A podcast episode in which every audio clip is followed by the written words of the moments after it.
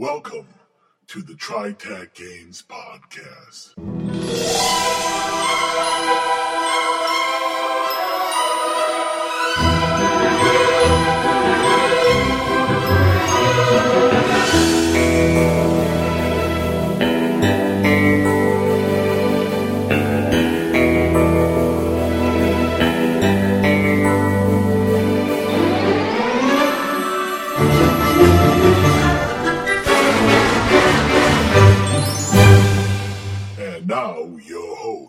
This is Bruce. This is John. This is Blix. This is Trav. This is Amber. Welcome to the TriTac Games Podcast, your podcast of finding yourself a man or a woman without a country, but having the balls to go out there and get it back. We're taking it back, man. We're getting the big. That's right. Represent. So this is the the Red Dawn episode of uh, Fringeworthy. Indeed, it is, Peter. This is a follow up to our other show, We've Lost Earth, where we posited what would happen to a fringe team and other fringe-worthy people if suddenly Earth was lost, either through a destruction of the portal on its platform, possibly the entire node itself, or if some external group came in and took it over and therefore kept access to Earth Prime. Where would they go? What would they do? So this is a kind of a follow up with that because in this particular case, we're saying Earth can be gotten back. Yep. It's that latter possibility where it's been taken over by a group that is controlling Earth or is doing something terrible to Earth, which is keeping the fringe worthy from getting access to it, at least initially, and they have to go then and figure out how to mount an offensive to come back and take Earth back. We're going to break this into three parts. It's the same way we've been talking about fringe-worthy campaigns as the early campaign, the middle campaign, and the late campaign, with its attendant differences in technology, knowledge, and resources. We're going to start off with the early campaign. We don't know your campaign. We don't know what you've been doing in your campaign. So we can't really give you the best advice because who knows what new worlds and new alliances you might have created. So we're just going to have to fall back to the information that we have in the published fringe-worthy materials. In that case, the best choice for somebody to have taken over the Earth is fringe pirates. Yep. A rather massive group of well-organized fringe pirates find out that Earth is exploring the, the fringe portals and they're not willing to play ball with them and they decide to come in and take over and just shut down this thorn in their side, this death, this group of people that is trying to tell these other fringe worlds that are fragmented and acting alone that they should act in unison as a new commonwealth perhaps and form a threat to that fringe pirate society or at least that fringe pirate alliance so they've come in, they've taken over, and we're going to talk about what that means, what that would look like, and possible ways that they you know, might have done certain things. So I guess the first thing we have to talk about is they they're coming to Earth.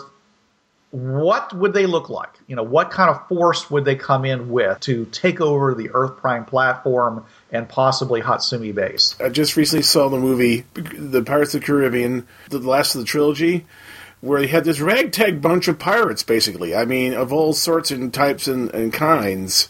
You're not going to see a regular infantry. You're going to see a bunch of individualists working in groups. There are normal raiding groups showing up under a pirate king. It's a group that is going to be hard to control, but the goal is to, is to go through whatever portals are available and get a beachhead.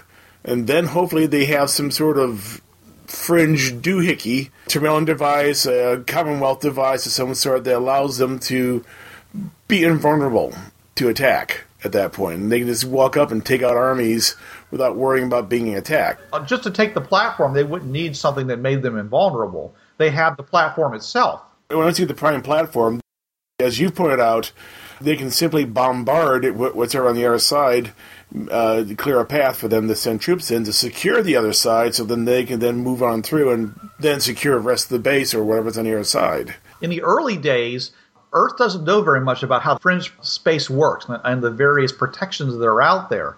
In my campaign, I always had them traveling around in armored personnel carriers with 22 millimeter cannons on them and you know assault machine guns. Pretty much like a tank, but with wheels. That's why I say armored personnel carriers. And those things are pretty much white clean, anything that comes up in front of them, because all that's out there is a few fringeworthy who might be in a Moscovy, which doesn't have any real armament on it, and more likely is driving around in a Hummer, which has even less armament on Yep. it. A machine gun versus a, a cannon is going to lose. I've been thinking about this.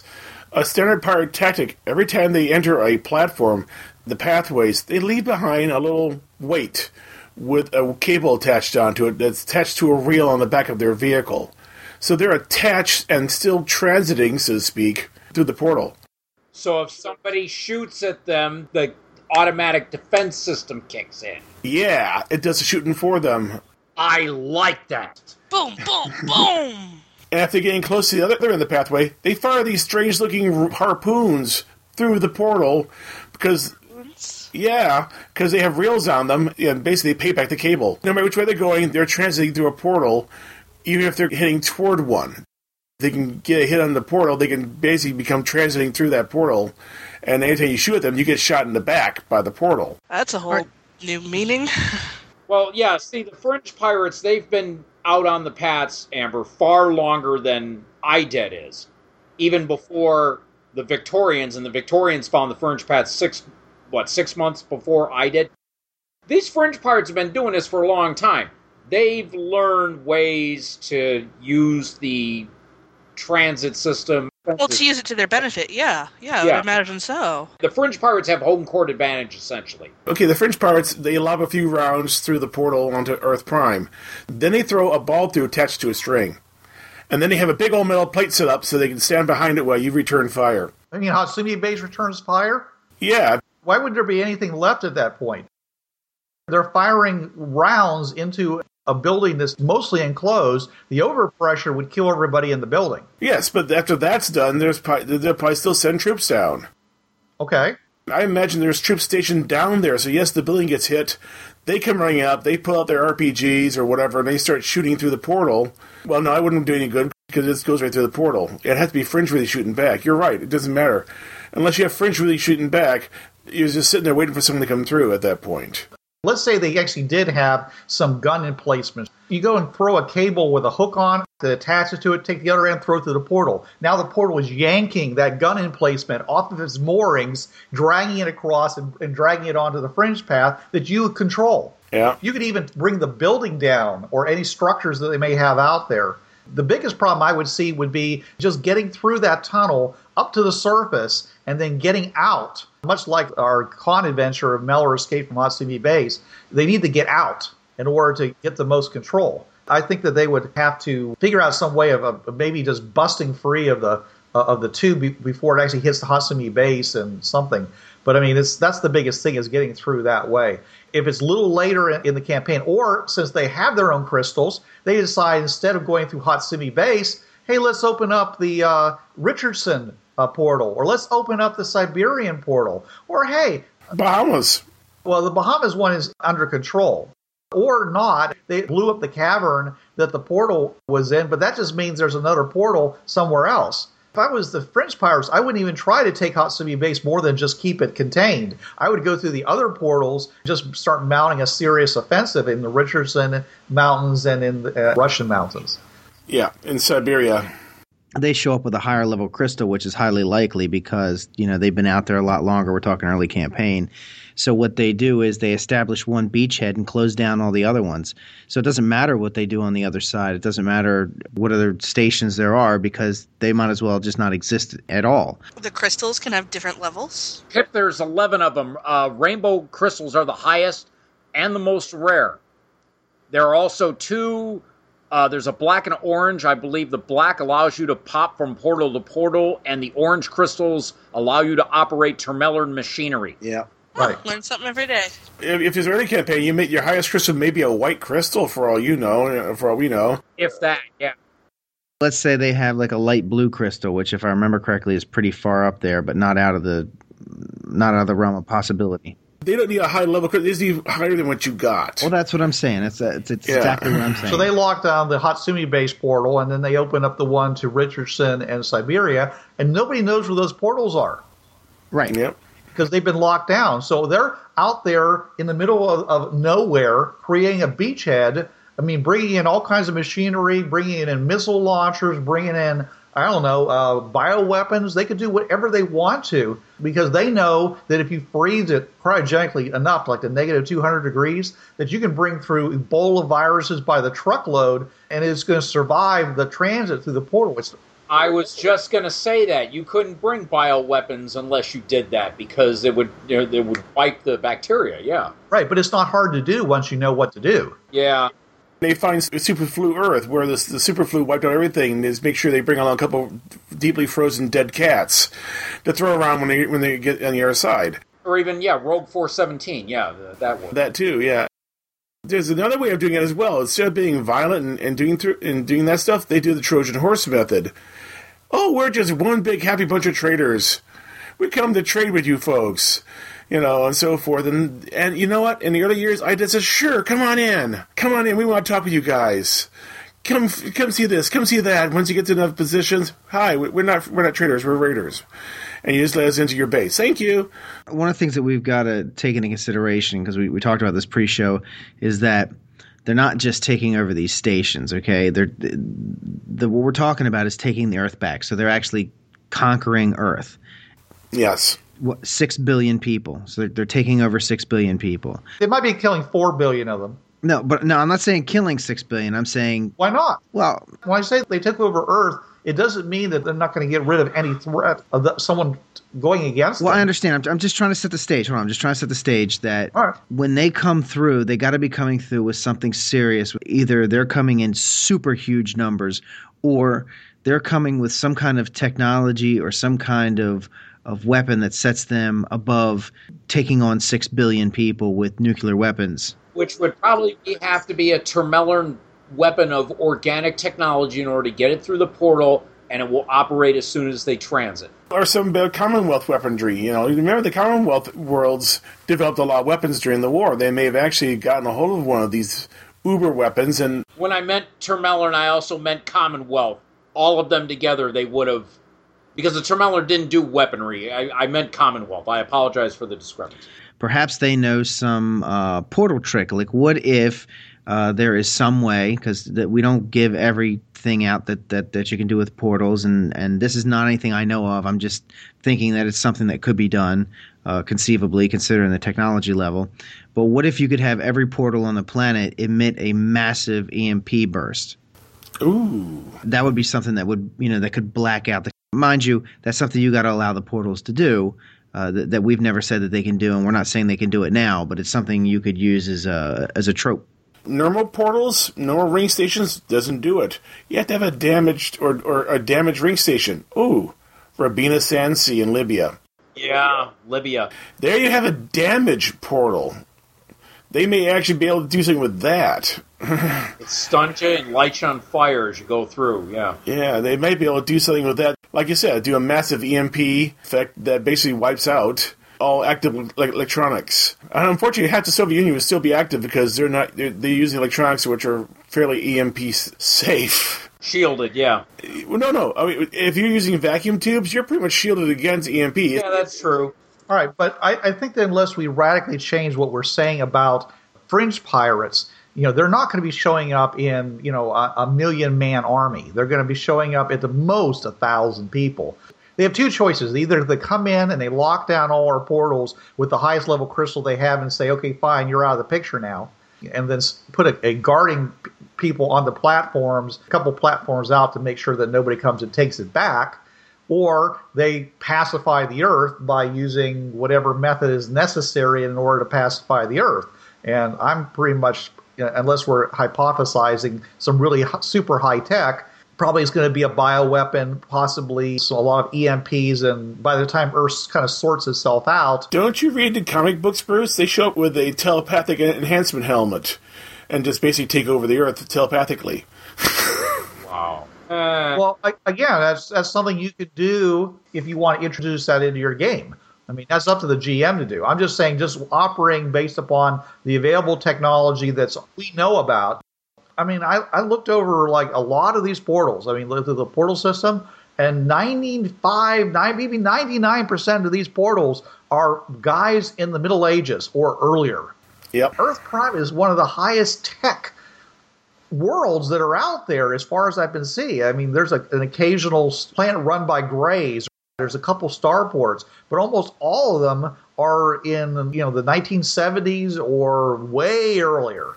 Yeah, and the, the Tamilian worlds are far in, in far in between, where you actually would find some interesting stuff to play with. But it's so high tech as to be magic. Some worlds can have magic. Uh, I don't know if Earth Prime, if if you're going to allow it to be on Earth Prime or not.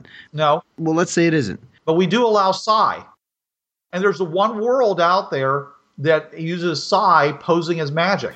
Though I could just see this because we did we did say it lasts for how how how long again? Sixteen hours, something like that. Well, that's where I was trying to go with that. Oh, I'm sorry, Peter. Go ahead.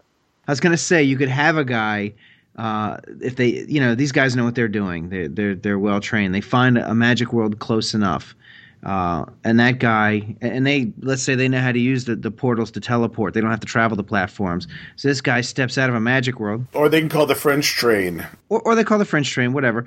So the guy steps, you know, he steps in. He's still got his magic abilities, and he casts some kind of crazy, wicked magic spell that uh, you know shuts everything. All he needs is a wish. You word the wish right, you own the world. Yeah. Sure. You know, I wish for a solar flare. I wish for a solar flare big enough to wipe out all electronics on Earth. I wish everybody forgets that there was a fringe path. Oh, there you go. Oh, wow.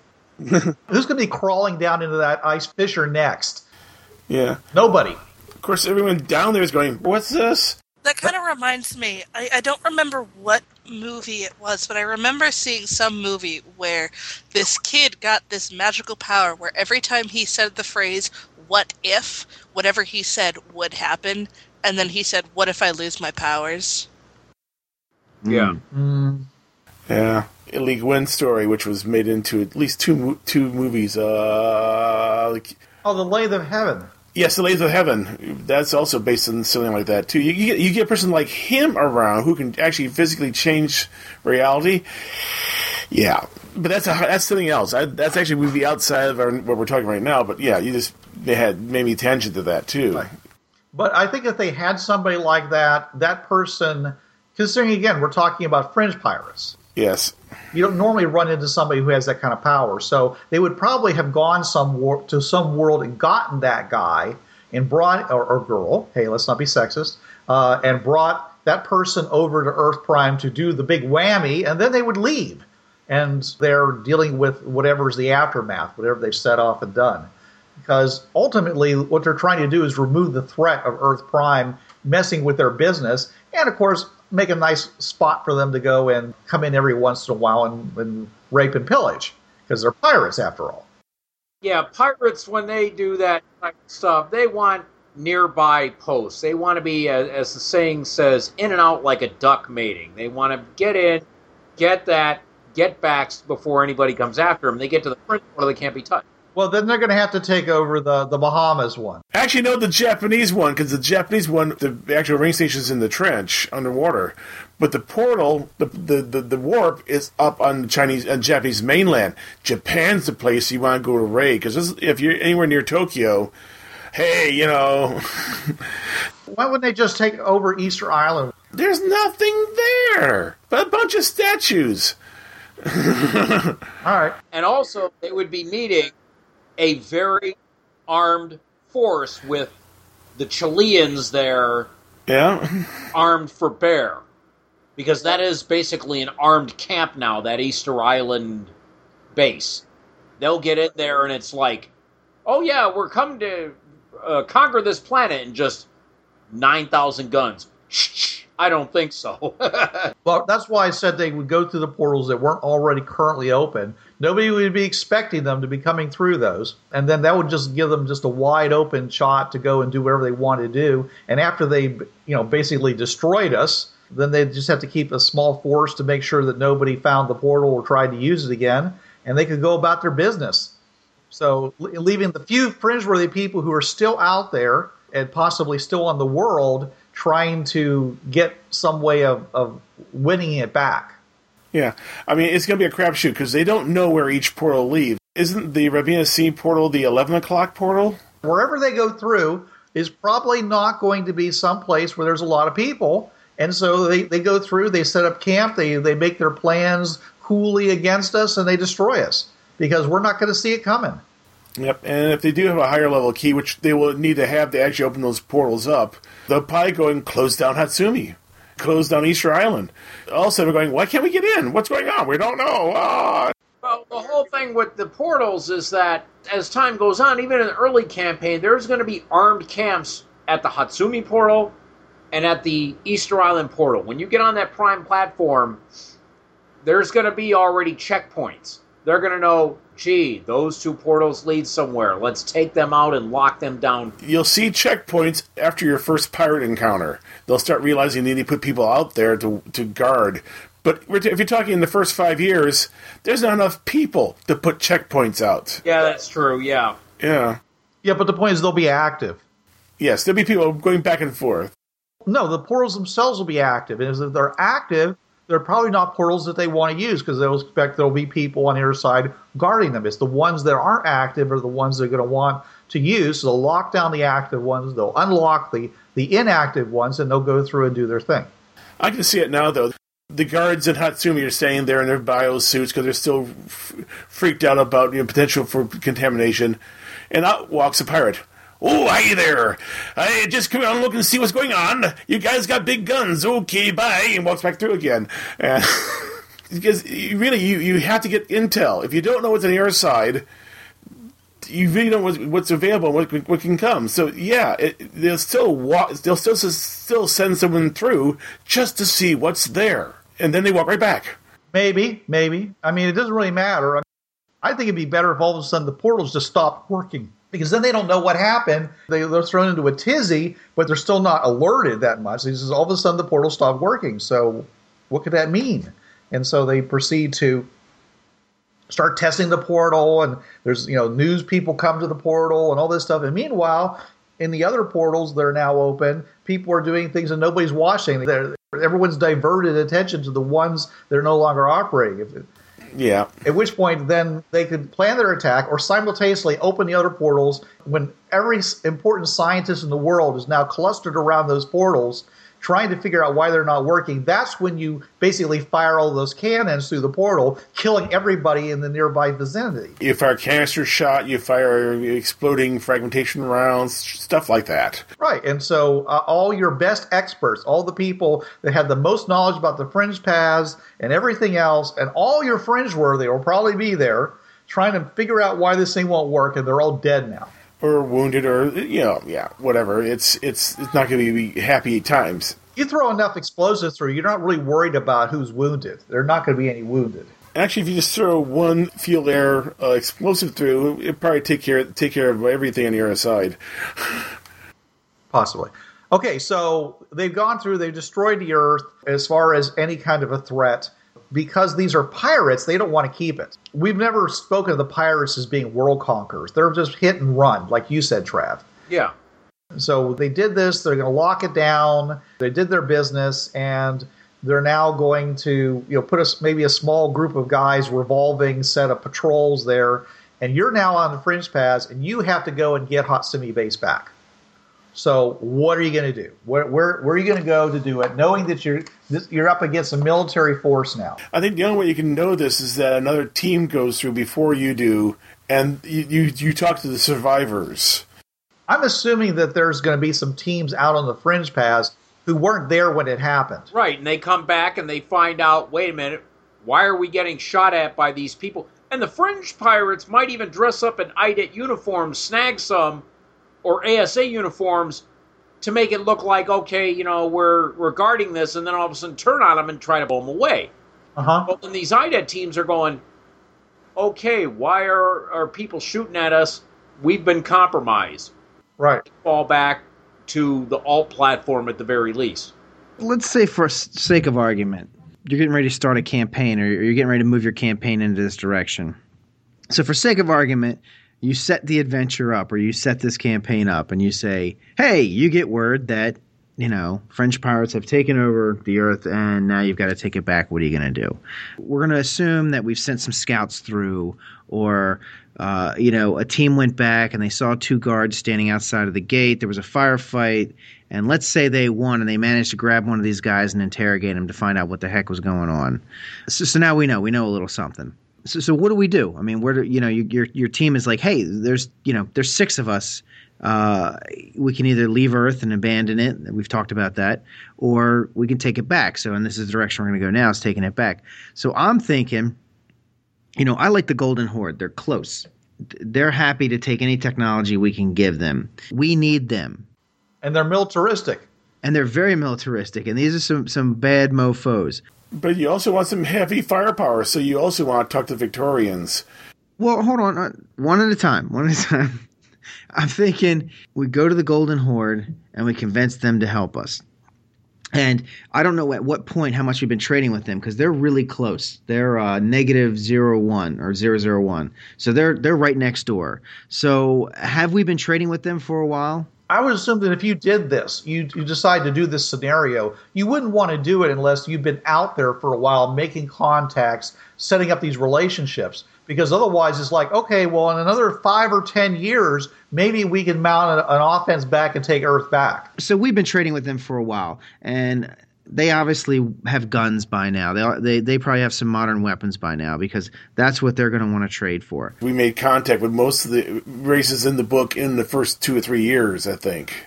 Neg- negative one has their prime is the Erders, and negative one comma three is the Golden Horde. Negative 2 comma 8 is the Romana Universa.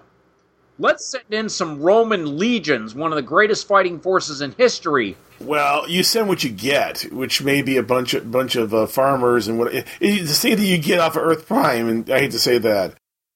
Yeah, but the difference is is that both the Golden Horde and the Romana Uversa are perfectly happy to conscript whatever fringe-worthy they have and use it if you're if willing to make the deal sweet enough for them. Yes, they're going to sit there and say, "Okay, you're you're fringe worthy.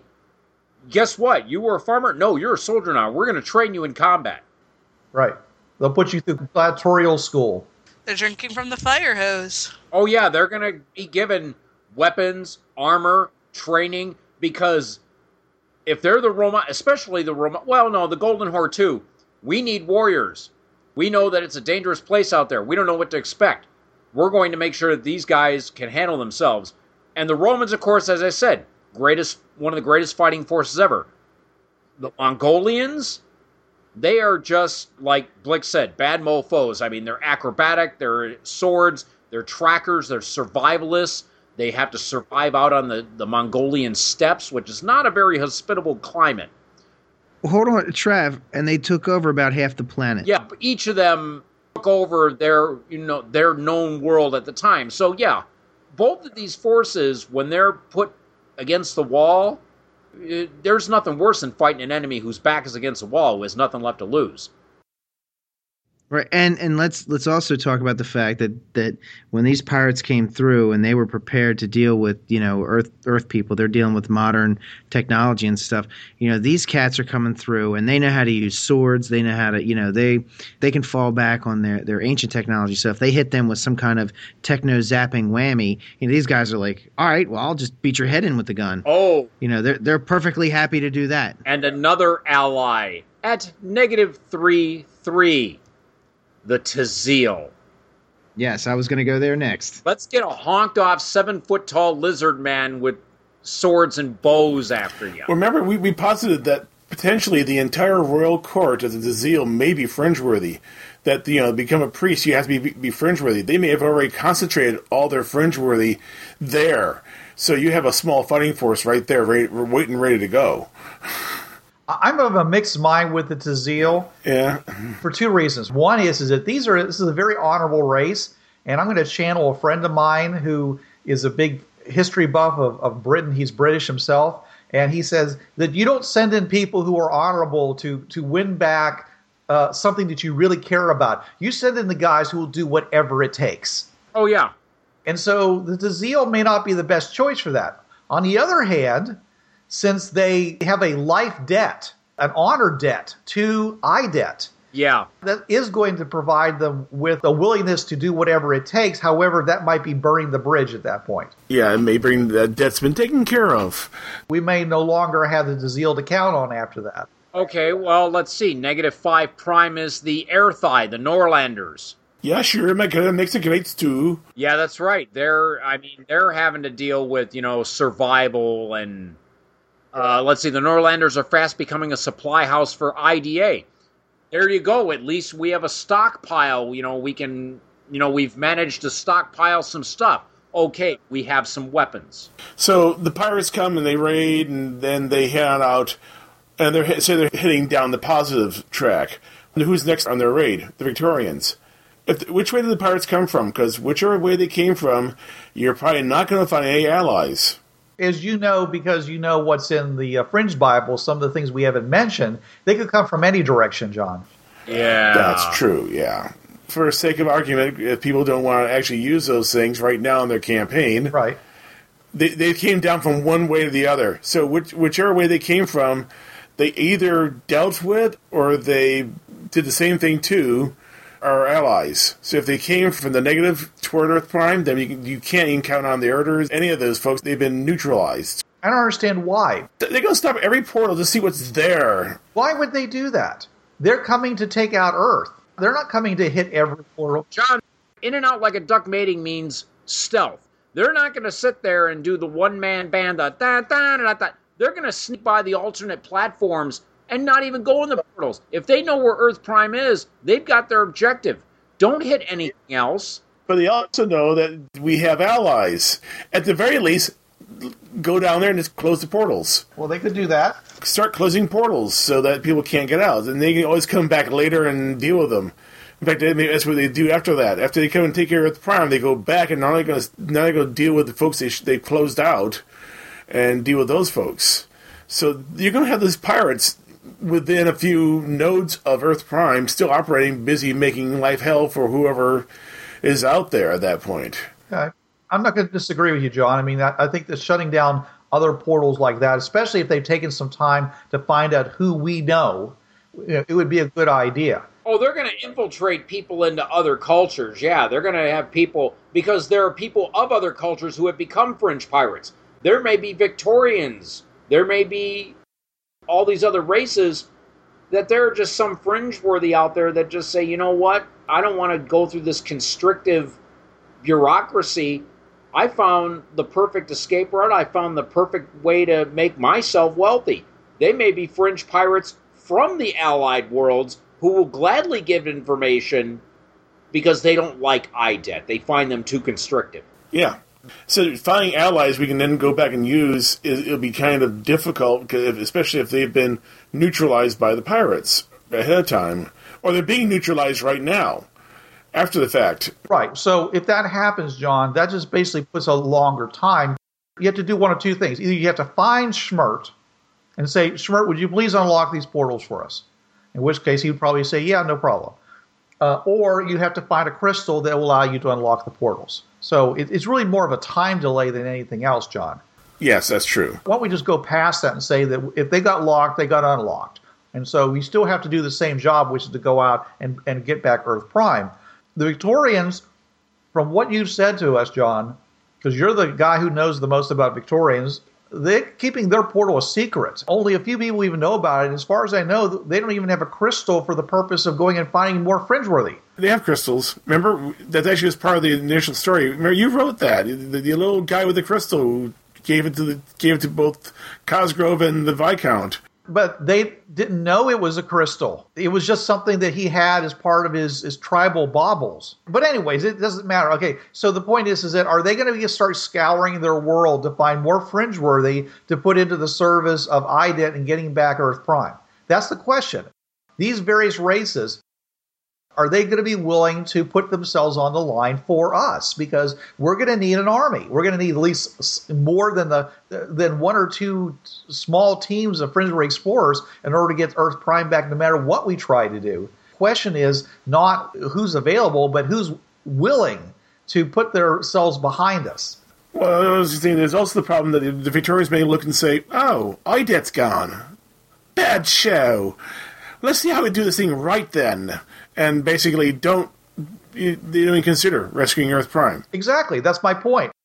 Would the Victorians even care enough about IDET to say, hey, let's go try to fight off these fringe pirates?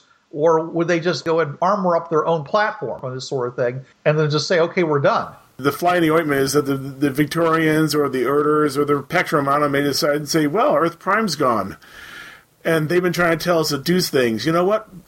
Good riddance. Right. That's why I'm saying that I think that the Golden Horde, and I agree with Peter on this, the Golden Horde and the Romana Universa, those are two choices, I think, and, and, and very possibly the Trezon. I mean, if that's what it takes, you know, if it takes burning our relationship with the Trezon in order to get Earth back, I can't imagine the IDET personnel not being willing to make that sacrifice.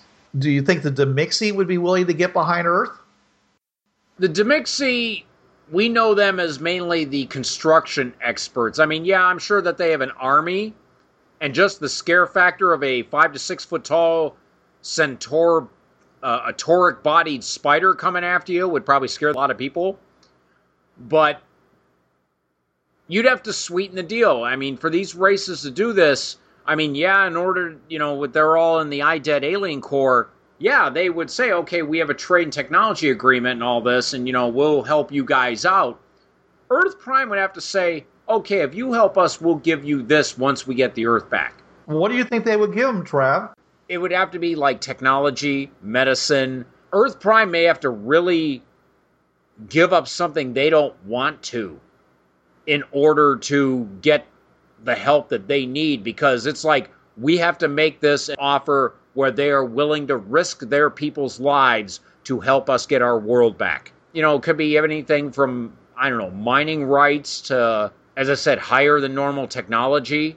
Well, well wait a minute. That's pretty mercenary thinking you know that's not necessarily the case like for example there are countries that'll jump in and help out another country just because it's the right thing to do or, or because their people are suffering there is the possibility i mean demixi are the way they're written they're they're a lot like us and they have the same technology level as us i mean there is that chance they might just help us out just to be good guys and, and just to, to foster a really good relationship with us in the future i mean we're not asking them to to go through and take on some ginormous army. Like we already said, it's not going to be more than a thousand, and they've probably already left most of their guys.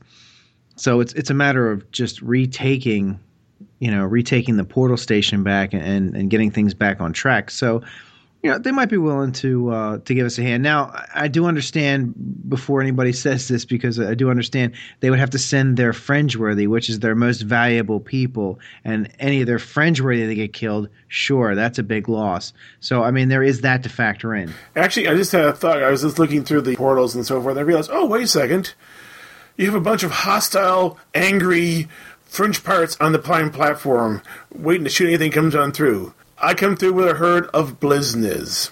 Oh, Blizniz, that's it. Yo, ho, ho! But does nobody actually say that? And they come in and bliss them out. Oh, yeah. Right. Is that going to happen fast enough? Well, if the Blizniz are going fa- are running fast enough at the time, I hope so. uh, let's see, a 613 foot wide platform. I don't remember how wide the field is for the Blizniz the pirates might cut them down. And Blizniz are generally not combatant. They're going to be like, wait a minute, we're going to go into a hail of fire? I don't know about that. Are you crazy and you want to do it? I am not jumping on the bandwagon to make oh, stupid oh, voices. I wish Jay was here because he'd throw in the Kigak voice just for the hell of it. oh, we're getting to them in the Middle or late campaign. We pretty much realized the Demixi, they do it because they're a lot like us the Golden Horde and the Romana Universa, oh, they're doing it for glory because they know we helped Earth Prime. They owe us now. The Tazil, it might burn off the life debt, but I doubt that they're just going to stop relations afterward. They're just going to realize we're not beholden to them. We are equals now. We got them their world back. We're not honor bound to help them. We're going to help them because we want to, not because we have to after this. The Tazil, I doubt they're just not going to burn their bridges. No. I think that'd be great, you know. And one of the things we have to offer them that's probably more useful to these worlds than anything else is the fact that they're all alternate Earths. Therefore, we may not at this point have given them a complete mapping of all of the mineral deposits that are known to have ever been on Earth. Oh, yes. It's like, oh, by the way, there's a mine there. Oh, and a mine there, too. Oh, look, and there's some natural resources over here. Yeah.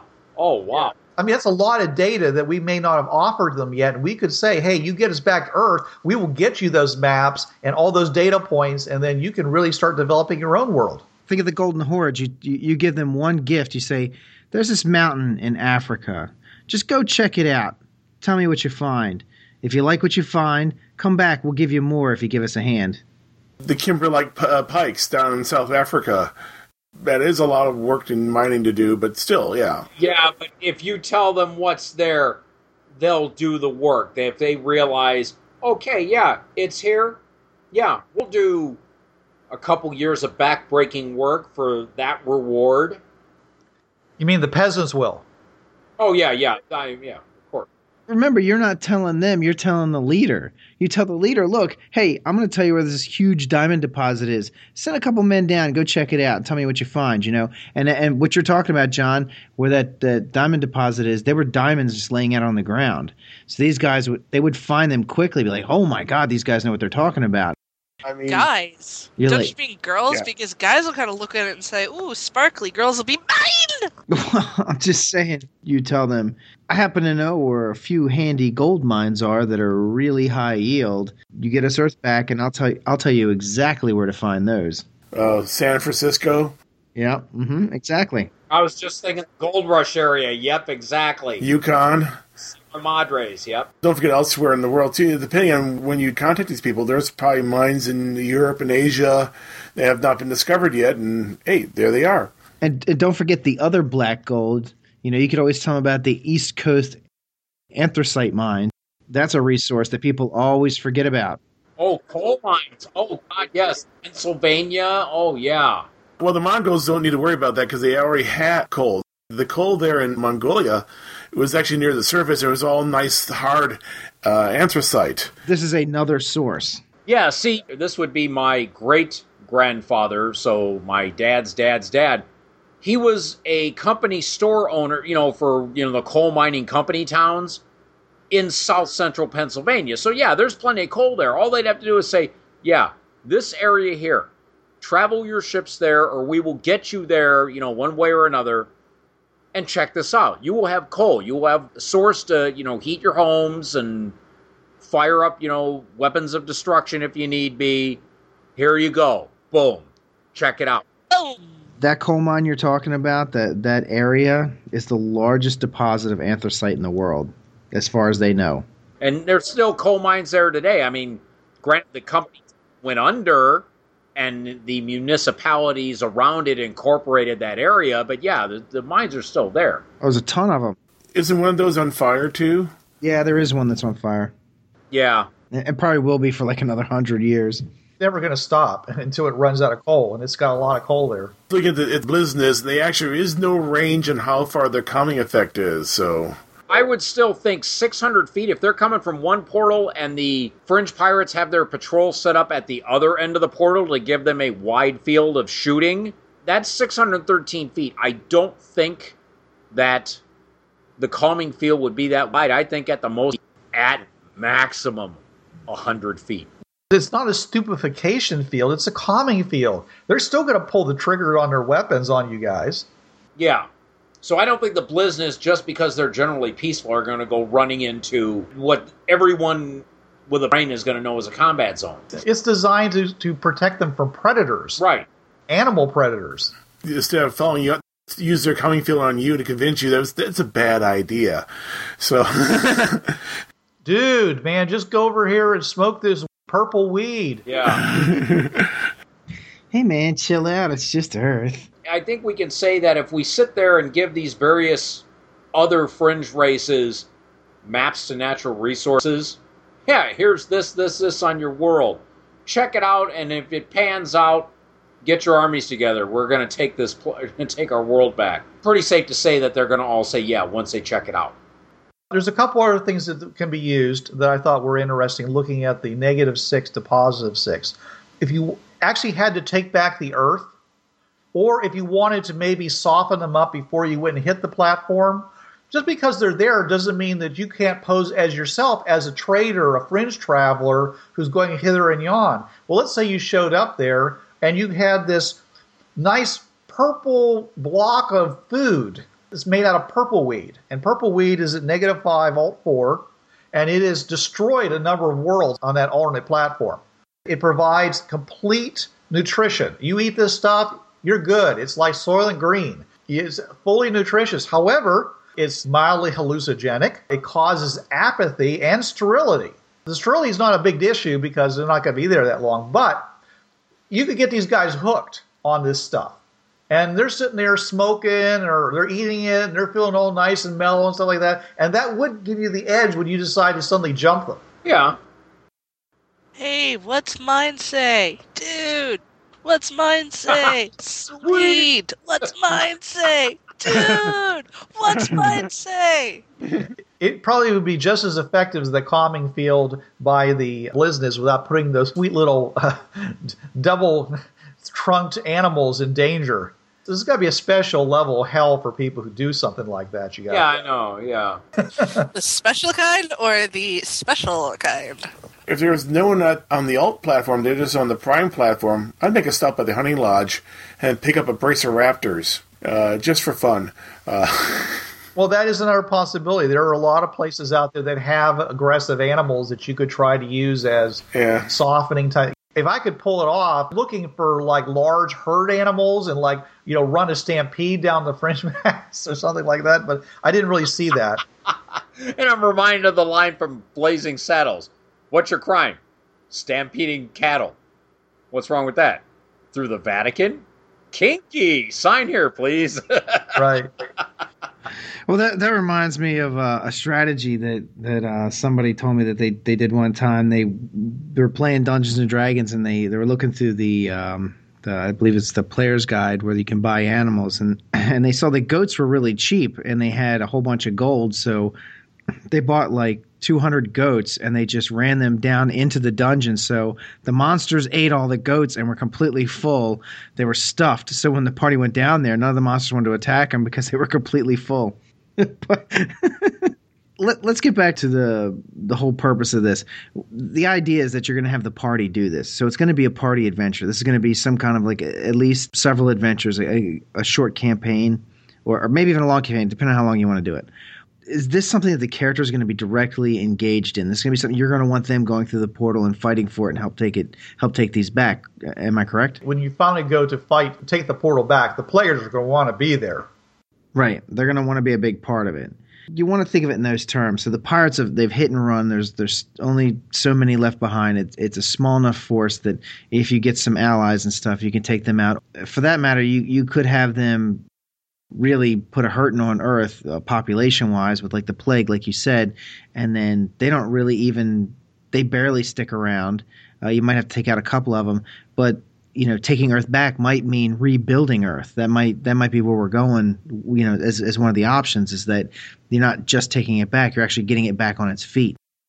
Maybe that's like a big part of the campaign. You may want to go to these other places, not for soldiers, but for supplies and, and, and medicine and you know that sort of thing. In that case, I think you'd be relying more on the Demixi, except for the fact that the Demixi, unless they're giving us veterinarian medicine, their medicine wouldn't help us very much because they're not mammals. No, but talk about talk about rebuilding. Yeah, but rebuilding, they would definitely be the people to get. oh, with their construction techniques, yes. Now, there's still a couple more interesting possibilities here we haven't checked into. One is is that negative alt one is a Martian Earth, where the Martians came in 1936, the War of the Worlds broadcast, and they've conquered the Earth. Humans are now like third class citizens, but they still exist. And there's a possibility of getting yourself some pretty sweet technology off of that kind of a place and maybe some advanced stuff. Maybe you could find some fringe-worthy Martians to help you out. Never do that again. I say, was that supposed to be Marvin the Martian, John? Never again. No, Marvin the Martian. At last, at last, ah! You're closer. Isn't that delightful? Yeah, That's the German version of him. Yeah, that's the Luftwaffe version of the Martian attack fleet. That would be the Iron Sky version. Yes, Yeah. Remember this thing about the very beginning where we said that you guys have balls and I don't? This is the whole me not getting on that bandwagon. I'm not doing it. All right. All right. Yeah, you can get some great Martian tech, you know, and it, it may have to wait 10 minutes before you can use it, though, uh, when you get off the platform. That's always a possibility, but I'm saying, uh, but your best bet for doing rebuilding is actually going to be plus four alt two because it says it's set in the year 2130. It's a progressive society, which means they're going to be all about rising healthcare and standard of living, and they would be probably the best people to provide some really good high tech support for rebuilding Earth, possibly even better than it was before. You could definitely work something out. And they would be willing to provide a lot of support to rebuild Earth. And even possibly providing some high tech supplies like modern armor, modern weaponry. They're not super tech, but they're certainly advanced tech. They're 100 years ahead of us. They would certainly have some stuff that would, you know, be useful. And the pirates are always unless they're bringing in some Commonwealth tech that works on the fringe path, they're always going to be limited to just what is normally the low endish tech that we have. Their best defense is what we talked about, Trav, with that whole thing with you know the wires through the portal, so the system thinks that they're in transit and will protect them. But two could play at that game. I mean, the thing is, do the players get the clue this works or not? First time through, you, you're being shot at by the portals. The portals don't miss. You won't survive that. In the early campaign, yeah, you're probably not going to survive that. But hopefully, it'll be the red shirts that make that mistake, and you come through in the second wave. There's the team medic who didn't shoot. He was able to get back. They fired out their their exmates, and the portal shot back at them. They got vaporized. I just got there with the skin of my teeth. I don't know what's going on. They, they got the portal shooting at people. Right. They're going to have to deal with it. That's probably going to be their biggest challenge is to figure out a way of attacking them that's not going to cause the system to defend against it. If the penny drops and they realize how to do it, they'll, they'll, they'll just pull the same trick then. They'll get a nice long cable and get behind a nice big iron plate and let them shoot, shoot at me. Or both sides shoot and both sides get destroyed. Or the, the pirates recognize a tactic and go, oh, they figured it out. Now you're in a waiting game to see whose cable runs out first. Yeah. You're saying you're going to have a fringe Mexican standoff? Yeah. There's one more that I want to put forward, and this is going beyond my six each way, and that was negative seven, alt five. It's a magical Earth. You could possibly bring that magic over to Earth Prime. What, like fairies? Are, are we talking like folklore magic, or are we talking the practical application of an assumed magic? We're talking D and D magic. We're talking about wizards. Talking about fireballs. Right. So somebody goes and races over there, goes through, lays down some fireball, summons up a monster, brings them through. And the second edition fireballs just means it covers the entire platform when you're outdoors. Maybe, maybe. There is magic, which means that you might be able to have some stuff working for you. When we talked about magic and operating on a world like Earth Prime where magic is not allowed, I don't think we were able to cast magic spells there. However, if you had summoned a creature like a fire elemental, it had like 18 hours to survive because the system would protect it with a reality bubble. I'd find a dragon, bring him on through. The problem with dragons is they're intelligent, which means there's not going to be very many of them that are fringe-worthy unless they're all fringe-worthy. Yeah, that's true. And if they're not intelligent, you got to train them. Yeah, that's a frightening thought. An intelligent, fringe-worthy race of dragons. I'm sure there's some out there. The, the trick is you just need to find a wish. I wish all dragons in this world are fringe worthy. Okay, we're done. Well, there's a lot of possibilities on a magic world. All right, Pip, real quick. It's a negative seven five magical Earth, a 1920s Earth where magic is used in day to day life. Not great magic, but little magic. Greater magical forces exist in balance in this universe. Which platform? Negative seven comma five, the on the alt platform of uh, negative seven. Oh, and, and folks, just because we have a, a platform book that puts worlds in very specific places, take it with a grain of salt. You can put them wherever you want to. If you've already been to negative seven and have something totally different there, then it's something totally different there. We're just referring to what's in the, the portal books for reference. Yeah. So we have the purple weed for some kind of a, uh softening hallucinogenic, uh, kind of like what the British did with opium with the Chinese and, and other places. We've got the Demixi that would provide some rebuilding technology and, and modern technology. We've got the people who are willing to back us up, the Roma Universa and the Golden Horde. Possibly some interesting high tech devices or even bio weapons on uh, Martian Earth the Trazon, who will basically go to the mat for us. even within plus six and minus six, even though there, there's not a whole lot of worlds out there in the existing Fringe Paths to come to our aid, I think there's still quite a bit there that could probably manage to beat off a Fringe Pirate peacekeeping team. So I think this is doable. Yeah, the main goal is to make sure none of the pirates jump off the platform. Because the one who will jump off is probably the one with a key they can unlock the portal. So you don't want him to let him jump off. Or if he does jump off, go after him. And hopefully you can get back. if this one pirate has the key to unlock the portals, and he figures you don't have one, he'll jump off.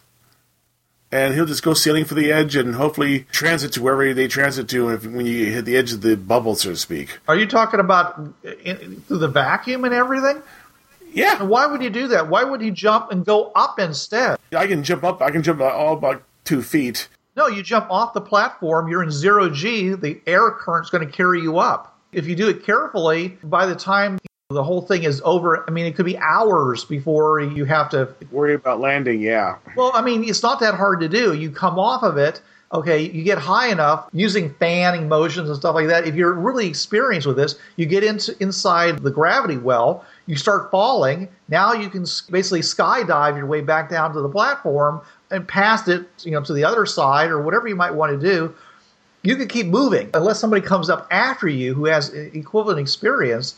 You're probably going to be able to evade them pretty well. And of course, now if you lose, then you're kind of stuck. You could throw the crystal away, I suppose, and just say, "Okay, you got me." if you're doing it for safekeeping, where you jump out there, you're holding the crystal, you're assuming your guys are going to win, and then you know they reel you back in eventually when they win. You don't have to take the almost certain chance of dying. You just float up where they can't see you anymore. If they don't notice you, you also just simply step on the other side of the platform. There's a whole other thing you could do. You're talking about a pirate who knows how to use these crystals. You know, these these guys are experienced, right? I mean, we've we've come to that conclusion. Right. He literally just steps back through the portal and activates the time delay thing. You step through, he's gone. By the time the time delay thing wears off, you're already looking for him somewhere else and he just waltzes out. Oh. There's all kinds of stuff he can do. I mean, if you know how to use those crystals and you've got a high enough level one, you can do some really amazing tricks. Most of them only need a level four or better to do that stuff. If you activate the mind transfer, you step through into into another person's body. Yeah. Okay, that's a pretty high level ability there, John. Yeah. I mean, we were talking about relatively low level power here. I mean, they could always come through with the crystals and just start frying stuff too. So that's true. Yeah, those will work on the Fringe Paths. I think we've handled the pirates pretty well. I mean, you can take it from here. We've given you enough information that you know you just play out what we've given you. If your desire is for the players to eventually do this, you know, you will set it up so that they can and if you're a real jerk of a, of a of a game master, you know you'll set it up so that they can't win. But you know the idea is is to set it up, make it hard, make them do some research, make them uh, use their diplomacy skills that they probably haven't been using, and cut deals and and use some strategy. Then bring out the big fight at the end of the the movie, you know, and let they they take it back, and everybody's like, "Wow, that was really cool. It was a lot of fun." One of the great benefits of this particular scenario is the fact that you're not going to be just going to one world. You know, I know that fringe worthy a lot of times you go through the portal, you explore the world, you do whatever there, and you come back and you go to the next one. And that's okay for beginning campaign, but I'm just saying is that most people to really tap the genius of Fringeworthy is the ability to go from world to world, all pulling the pieces together to for a greater whole. And that's what you get to do on this adventure. Yep, absolutely. So now you dealt with the pirates. Now let's deal with something else. Your a team comes back. They were they've had an encounter with a strange creature. They're not quite sure what, but uh, they're they're wounded and so forth, and they go through uh, decon, de- decon and so forth, and then one of them disappears. And pretty soon, weird events start happening on Earth on Earth Prime, as though someone's busy trying to destroy it. Yes, you've got Meller. Right. And we can even work from the premise of uh, Bruce's adventure, where a team of Mellers posing as IDET members comes back and they manage to do their deed. But we'll have to save that for our next episode. This is Bruce Sheffer saying there are a million, million worlds out there, so go explore them. This is John Ryer saying keep your powder dry and keep those cards and letters coming in. This is Blix. Don't hate the game, hate the players. This is Amber. It's all fun and games until the DM rolls a one. And this is Trav. There's a reason why it's called gaming. It's for having fun. Yo, brothers, this was the Tri Tac Games Podcast. You know the drill. It's protected under the Creative Commons License 3.0. No commercial reproduction, no derivatives, and sucker, you best attribute this to the folks at Tri Tac Games. And if you don't, we'll be after your sorry butts, cause we're some bad mothers.